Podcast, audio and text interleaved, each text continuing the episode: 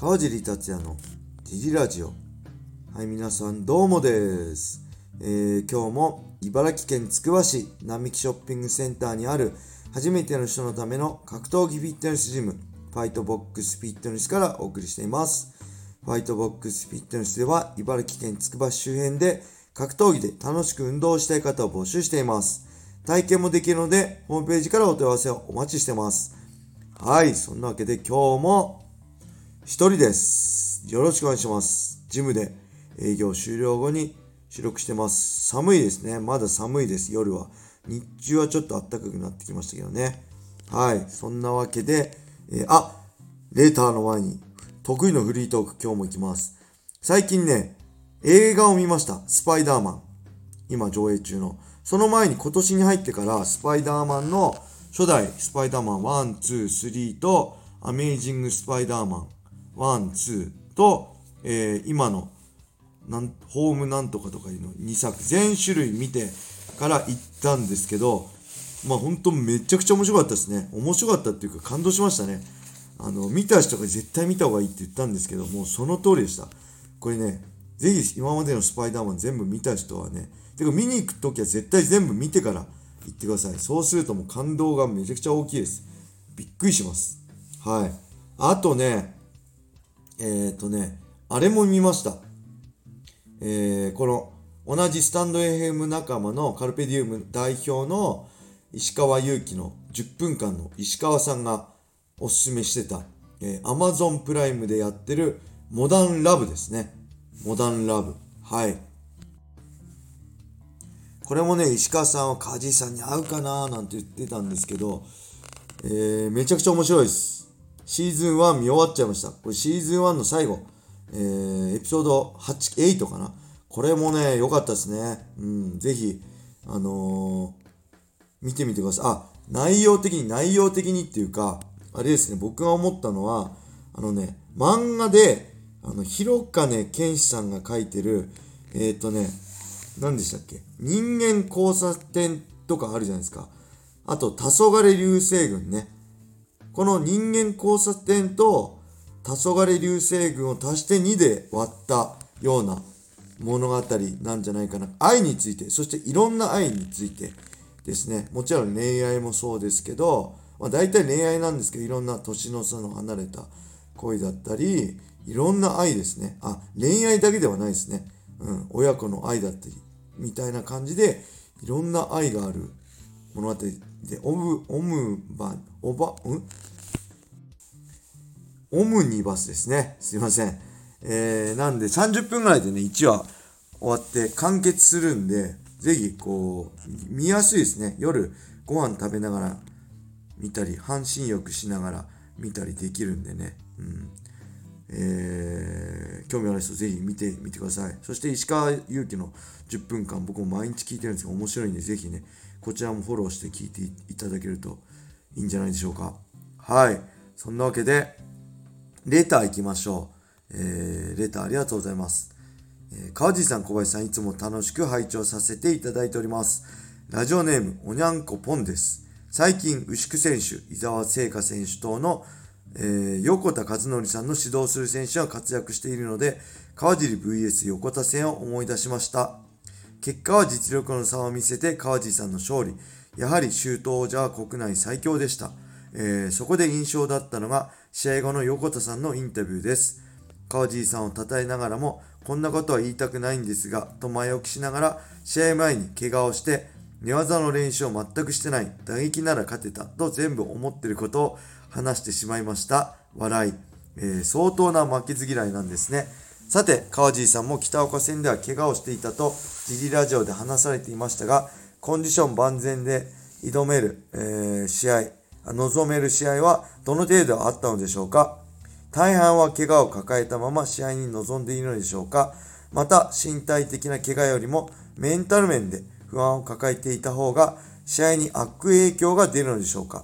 川地さんのかお考えをお聞かせください。よろしくお願いいたします。はい、ありがとうございます。横田選手ね、あ、横田くんね、横ちん。ね、これ言ってましたね。誰にも聞いてないのに自分からって言い訳してましたよね。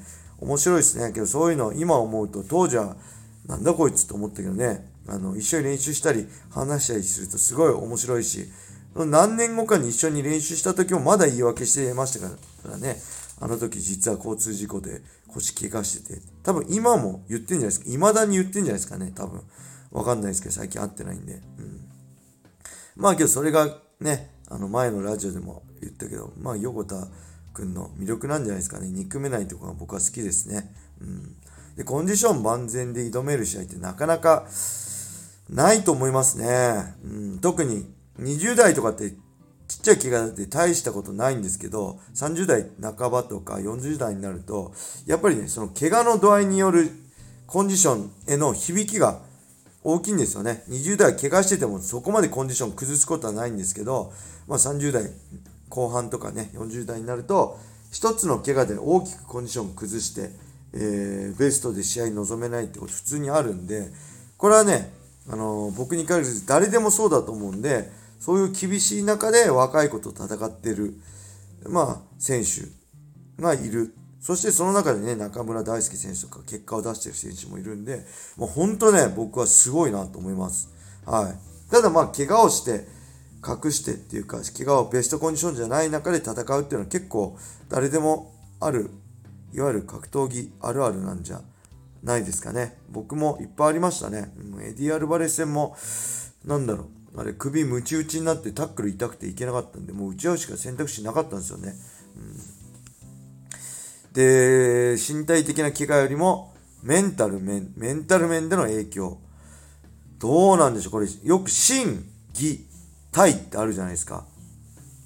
これはね、僕はね、やっぱ体、心、義だと思うんですよね。やっぱ体、怪我がないことが一番。怪我があって、えっ、ー、とね、まとも、ちゃんとした練習ができないとメンタルもね、弱くなります。やっぱメンタルっていうのは、万全なコンディションで自信を持って俺はこんだけやったんだっていう練習の後ろ盾があるからこそ自分を信じられるんであって、しっかり練習できてない状態ではね、メンタルもね、すごい揺れ動きますね、僕に関しては。うん。なんで僕が一番大事なのは体。そして、体が整えば心が整う。自分を信じられることができると。で、自分を信じられることができれば試合で自分が練習で、得た技術を使うことができると。僕はだからこの3つは、えー、体、心、技の順番だと思ってます。これは人によってやっぱり違うんじゃないでしょうかね。うん。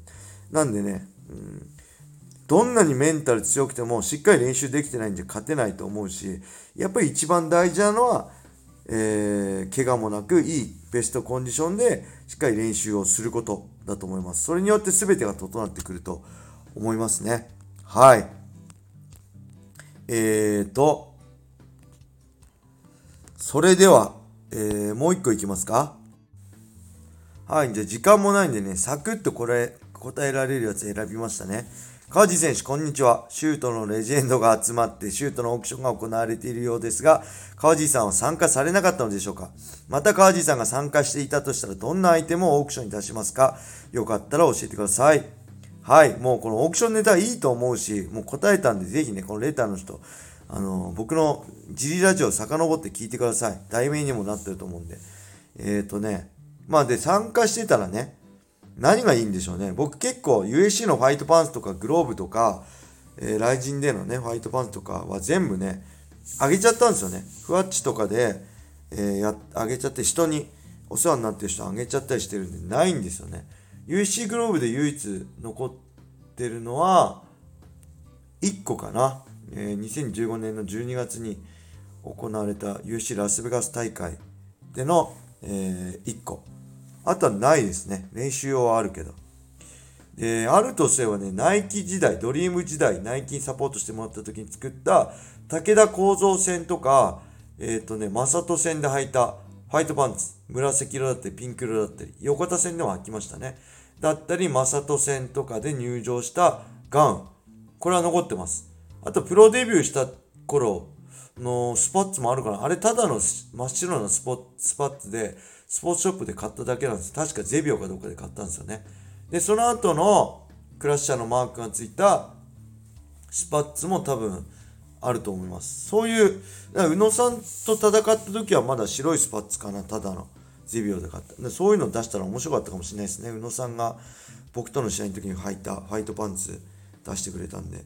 ただ僕のファイトパンツ本当にあの普通にスポーツショップで売ってる真っ白なスパッツなだけだったんで、あまり誰も欲しがんないかなって思いますね。うん。